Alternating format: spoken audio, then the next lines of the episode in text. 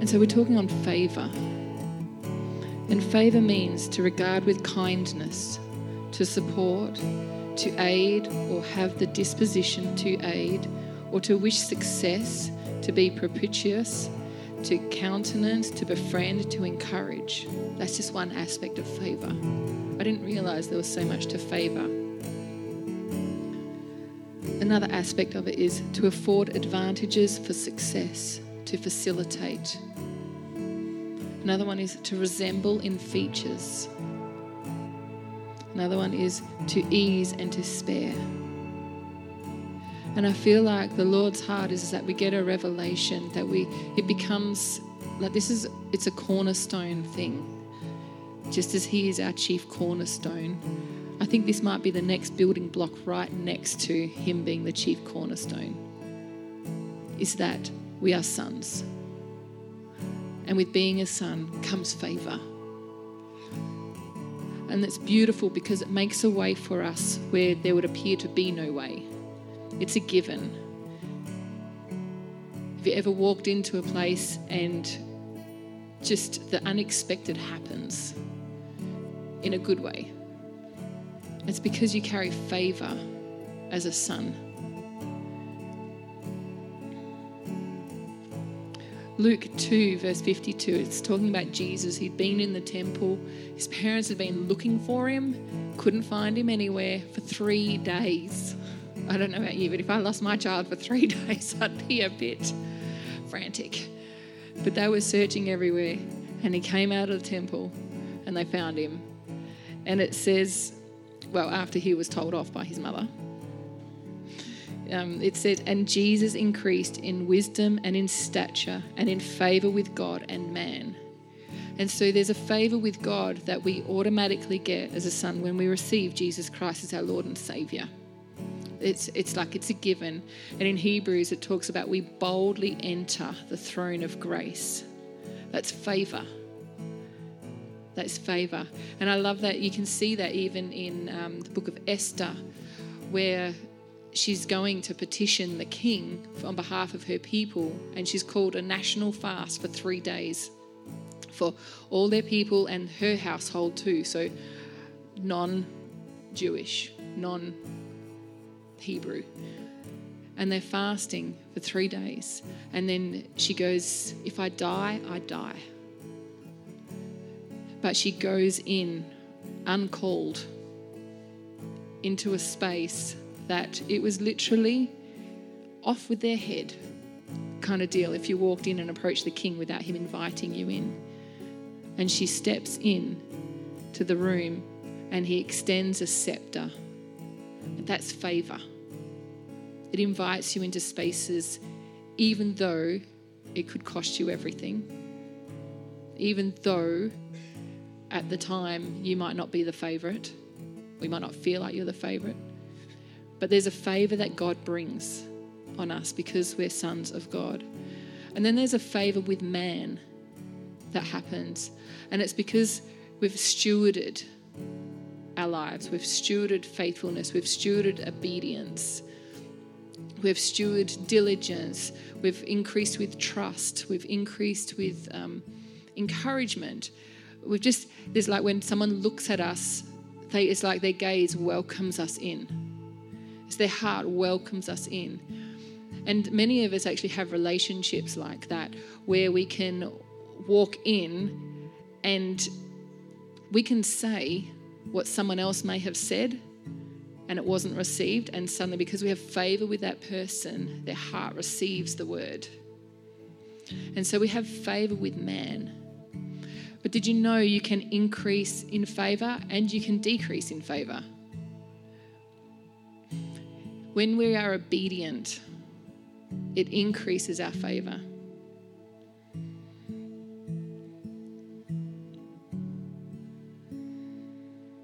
Jesus was obedient to his Father, and his favor increased. By the time he was baptized, and even when he was on the Mount of Transfiguration, he said, This is my beloved Son in whom I am well pleased. I think Jesus would have heard that before then from the Father. So it wasn't for his benefit, it was actually for those that would hear it. It was actually for those that would suddenly see that this isn't just Jesus of Nazareth, a carpenter's son. This is the Son of God, the Son of Man. And so the Lord was actually increasing again the favor of his Son in the sight of man.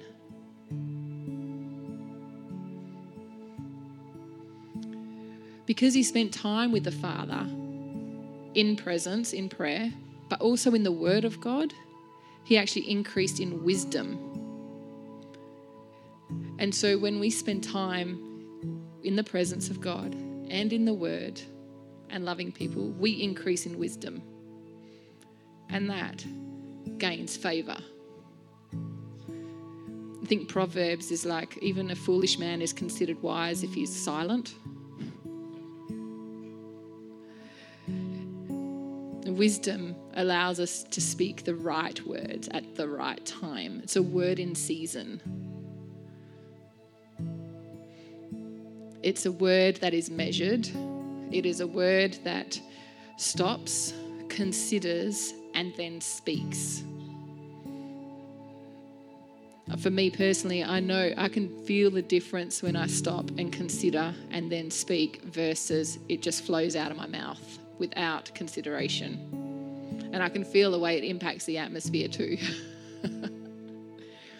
mm.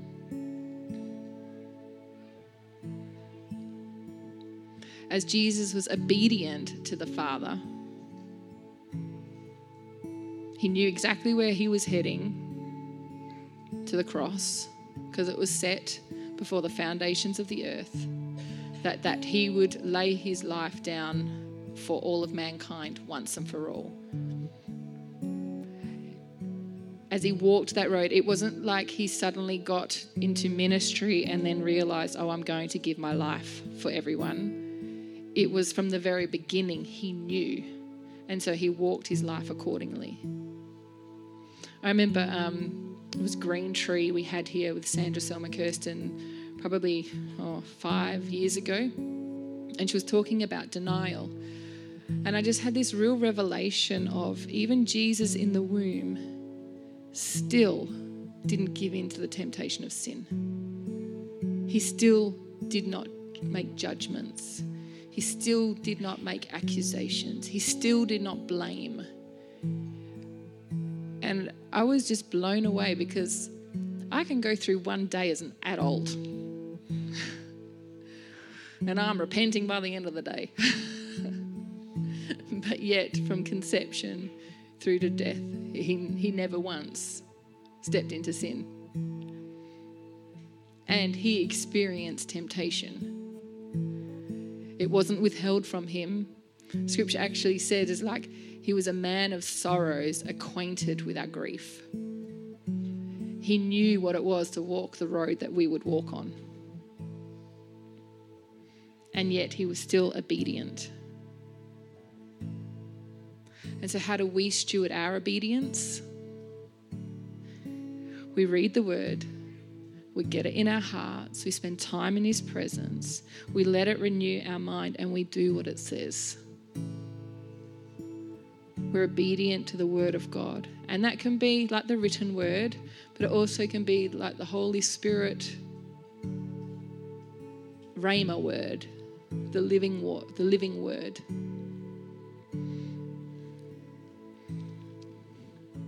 John 14, verse 15 says, If you love me, you will keep my commandments.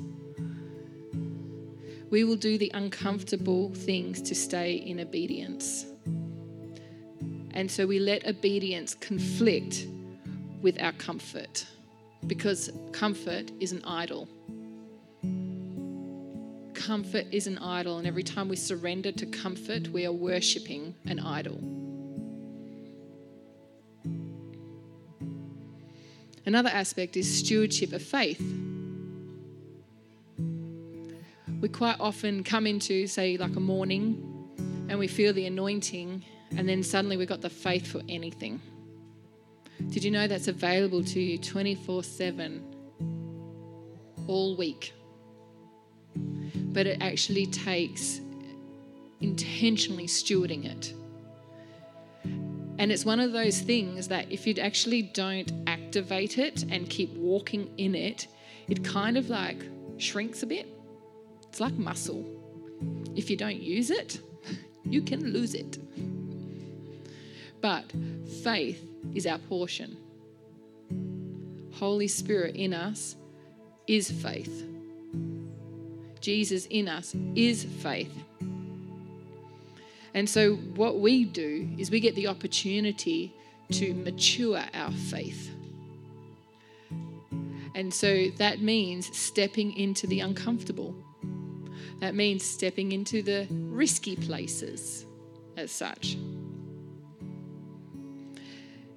One of the things I love about maturing faith is it actually comes to a place of where we realize that it's not me that does the work, but it's Jesus. When I pray for someone for healing, whether I feel like it or not, it's actually Jesus' job to heal the person. It's just my job to pray and ask Him. It's just my job to stand in the gap. And there's times when that feels super easy, when there's faith in the room, or like I'm feeling super close to God. But faith is like in season and out of season. Faith is always accessible. And for me, I know that I can feel faith because it feels like might. It feels like this mountain will move. And there's not a question in my heart. It will move. That fig tree, when Jesus cursed it, it was like, you're dead. Like it was literally that clear. And that's what faith does. Um, last week, I think when Greg was speaking, I saw that like the marrying of faith and might together. And I'd never seen that before because faith speaks to a mountain and it will be moved. It says, if you believe in your heart without doubting. And that's what faith does. It's like zero doubt. And so it is important that we steward our faith. It is important that we stretch it, that we push into places where we haven't been before. We believe for big things. Um, I remember my sister, uh, was it end of 2018 on New Year's, oh no, yeah, New Year's Eve it was, um, died.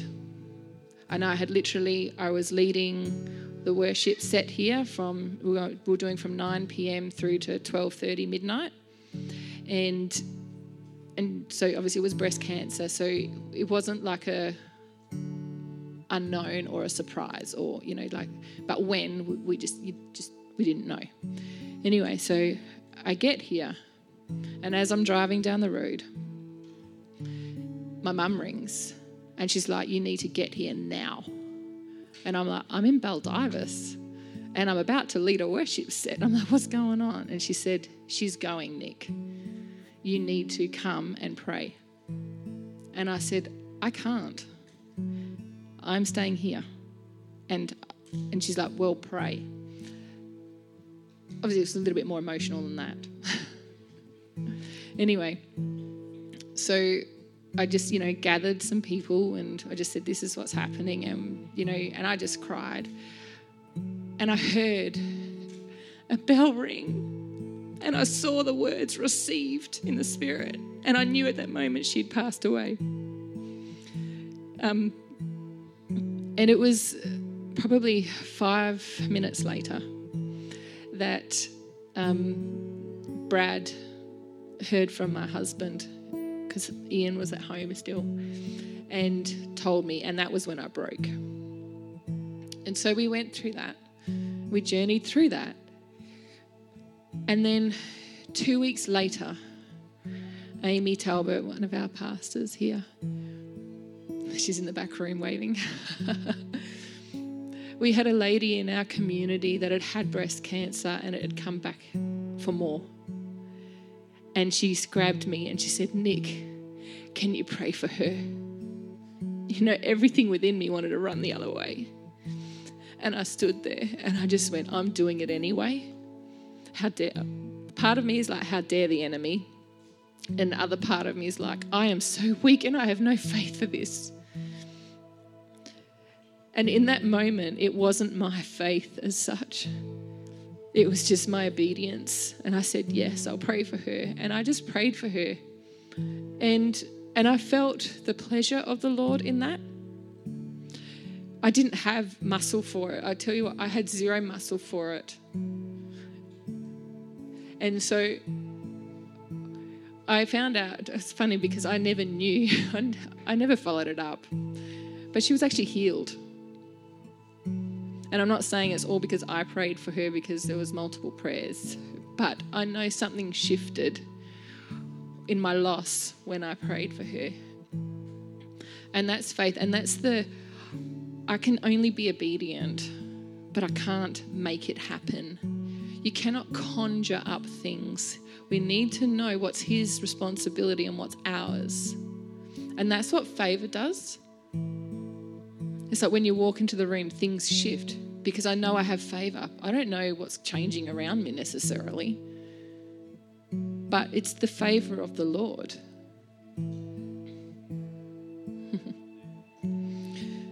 so, how do we increase our faith? We eat the word and we put it to the test.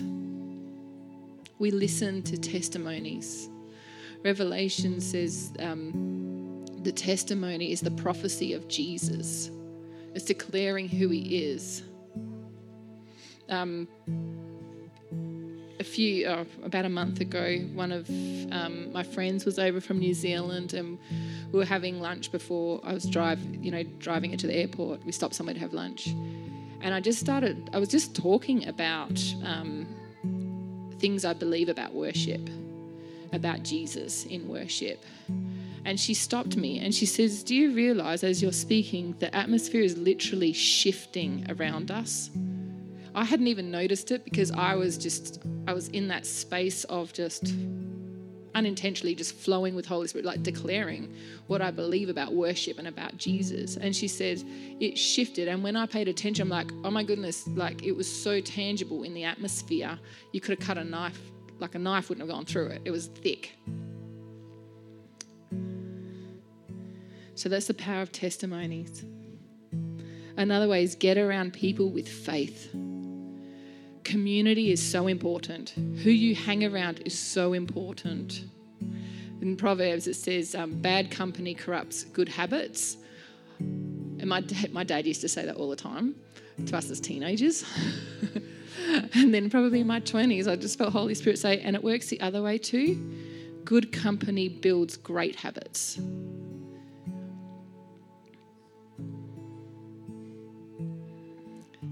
And the thing is, is the temptation is to hide, but it is when you need community the most.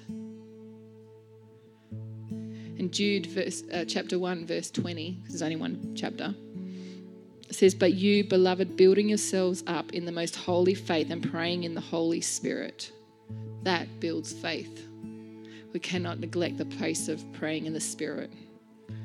If you got if you speak in tongues, like praying in that space, in um, I think it's Corinthians, it talks about that it it builds up the inner man, it builds up the spirit man. And I think it's good to know, to understand that we live in a fallen world that is constantly feeding us a diet of robbery, killing, and destruction. And if you don't build your faith muscles, you'll be pulled down into it. And I say that as a word of encouragement because sometimes we're so hard on ourselves. Sometimes we're just so like, oh, I didn't do this enough or I didn't do that enough. But that atmosphere we experienced this morning of resting in Him, He leads us by the still waters, refreshing our soul. But we also need to be mindful that there's this wrestle constantly going on against a fallen world. And so building up our faith muscles is it is important. It's important and we sh- we cannot afford to neglect it. That makes sense? I don't want that to be a word of condemnation, but just an encouragement like, build your faith muscles. You got this. You got this. Favor knows faith. Favor knows faith. They're very good friends. What will attack our favor? Rejection. When we don't know that we are a son of God, when we don't, like it's, it's in our DNA, it's like I know that I know that I know. That without doubt we know. Rejection will get in. Sometimes there's even a root of rejection that is there generationally or before we even knew we were a son because of the way we were raised. Romans 8 15 to 16 says, For you did not receive the spirit of slavery to fall back into fear, but you have received the spirit of adoption as sons, by whom we cry, Abba, Father. The Spirit Himself bears witness with our spirit that we are children of God. And if children, then heirs, heirs of God and fellow heirs with Christ, provided we suffer with Him in order that we may also be glorified in Him. If we don't believe and receive that we are a son, we won't step into the favor of a son. And I want to tell you that's not something that you can just put as a mantra. I am a son, I am a son, I am a son, I am a son. It's not at a head level, we've got to get it at a heart level. And that means we've got to go after every root of rejection. Because you can tell yourself, I am a son, I am a son, as, as much as you want, till you're blue in the face. But it's the heart that needs to shift. It's the heart is where the soil bed is. It's the heart of where the well springs of life come from. It's the heart. And so we need to rip that sucker out. And we need to let him love on us like a son. We allow him to come in as a father and just love on us as a son. And for many of us, we may receive easily from Jesus, but not necessarily the Father. That was my story. And so we can't neglect going after the roots of rejection.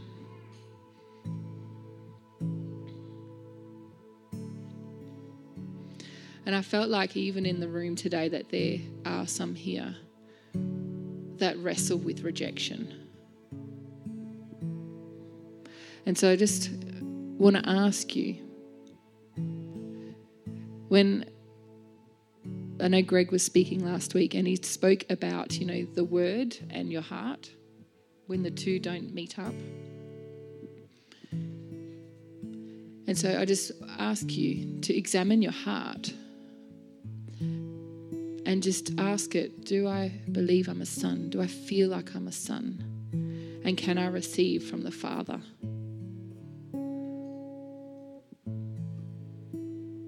Are you able to do that now? Just put your hand over your heart. Holy Spirit, search us and know our ways. Where there's any roots of rejection, we ask that you would turn the lights on, Jesus. Holy Spirit, come.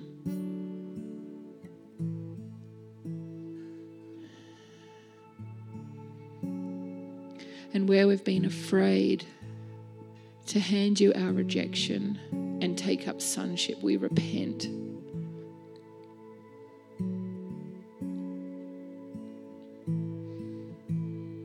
We repent where there's been idolatry of rejection.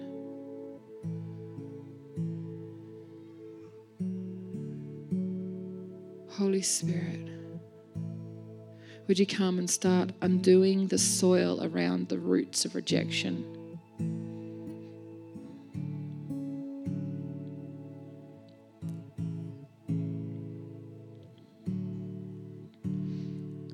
Just really want to encourage you if you can feel that that's in there. This is, it's not a one prayer and it's done kind of thing. It's a, the Lord just does it because there's always pain associated with rejection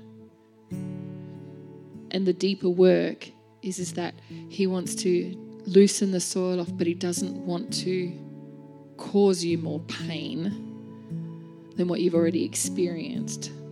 It's the Father's love that He's gentle and He's kind and He's tender about it. So I encourage you later to follow that up.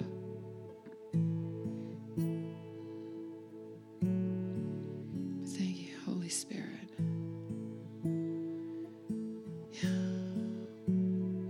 And Jesus, we just even now just ask that you'd help us to start receiving the Father's love. We receive the Father's love, fully accepted, fully clothed. Thank you, Jesus.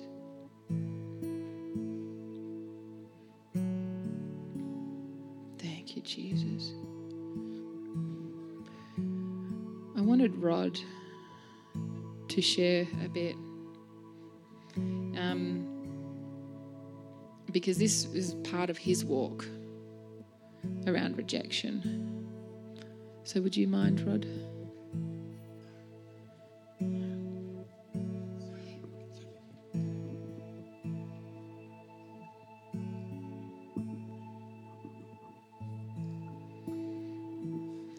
So, Rod, can you tell us what it was like before you had an encounter about being a son?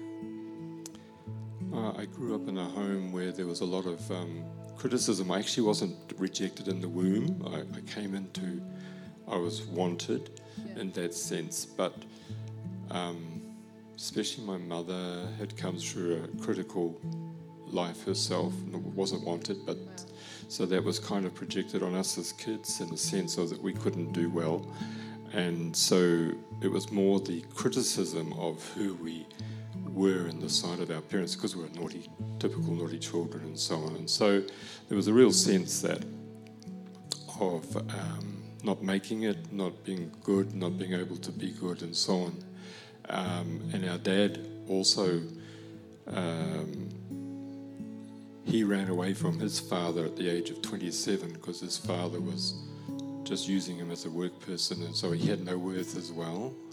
So that wasn't built into my life. We were loved, but there was just that sense of not being built in a positive way.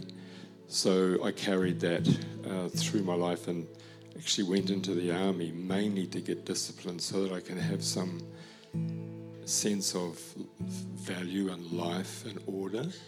Because my life, I wasn't happy with my life. There were a lot of things that were wrong and so on. So that's where my rejection came from in there. Yeah, But then I didn't come to know the Lord until I was 23. yeah. And that's when I began to understand the love of the Father. It took a while, it's been a journey of just understanding who I am and how valuable I am before God.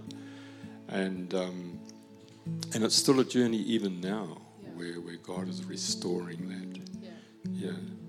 So, was there a particular moment that where Holy Spirit said something to you or encountered you that you went, Oh, I don't feel like I'm a son, or I don't think I'm a son? I think there were probably, when I look back, there are many moments. So there's been a gradual change. And um, then understanding, in particular, the Word of God and the promises in the Word of God towards us as sons and daughters uh, of who we are, and that we can trust the Word of God, and to for that to build into our lives, to change us, and to be the re- that refreshing or renewing of the mind um, thinking, uh, value. Um, we were uh, we were born into a, family in New Zealand which was, um, shall we say, middle or low income. So you know we we didn't know uh, wealth as such and things like that. So all of these things I've had to learn as being a value of God that He He does have that for us. And so yeah, I've had to really, in a sense, using faith as you've explained it very well this morning, just to understand that I even had faith and that I could use that before God in, in, in His direction and, and with, the, with the Holy Spirit, but believing in the Word of God and the many promises I began to discover, discover in the Word of God. So it was more like many occasions as opposed to perhaps one, although they probably were all very important at the moment. but then they built into another one. Because some of that gets eroded as you're going along, because the enemy does not want you to, to gain traction in these areas, to understand who you are, your identity, and stuff like that. So the enemy will try and prove to you that that's not true. You can't have that. Look at somebody, they died of cancer. Look at that person because of this and that, and one thing and another. So it is a battle, but it's just grafting in there, like you explained before. Yeah. That's beautiful. Thank you for that. Yeah. Thank you for sharing. So good? Yeah, thanks. I just wanted you to see that um, there is change available. That not being a son doesn't have to be your portion. It isn't your portion, actually. But that there is that there is faith available, there is acceptance available, there is favor available. And one of the reasons I really believe the Lord wants us to grasp the favor we have is because there's a world out there that doesn't know Him. And favor isn't for my benefit, it's actually for the benefit of the kingdom. It's for the benefit of those that don't know Him. It's for the benefit of those that won't necessarily come to church. But when I go out and I, especially in commu- like a place like say work or something where you've fostered relationships, there is a favour to speak. I know Brad Holt has shared before with us. Sorry, Brad, about um, relationships he's built through his workplace, and it's just given moments of being able to speak into people's lives. And so I just really want to encourage you. We're just going to finish up now, and I'm going to invite Ali. She's got some wonderful things to tell us about what's happening. But I just really want to encourage you. It's like get hold of those things that we've talked about. So obedience, faith, and do I have any rejection? Do I have a place where rejection's made its home? So sit with those things this week. And just allow the Lord, allow the word of the Lord, allow the Holy Spirit to sift your heart. Because He really wants to pour out His blessings. He really wants to pour out His kingdom. He really wants to manifest Himself on the sons of God. All creation groans, waiting for the arising, the revealing of the sons of God because we carry favor, we carry authority, we carry change, we carry life. So I just bless you.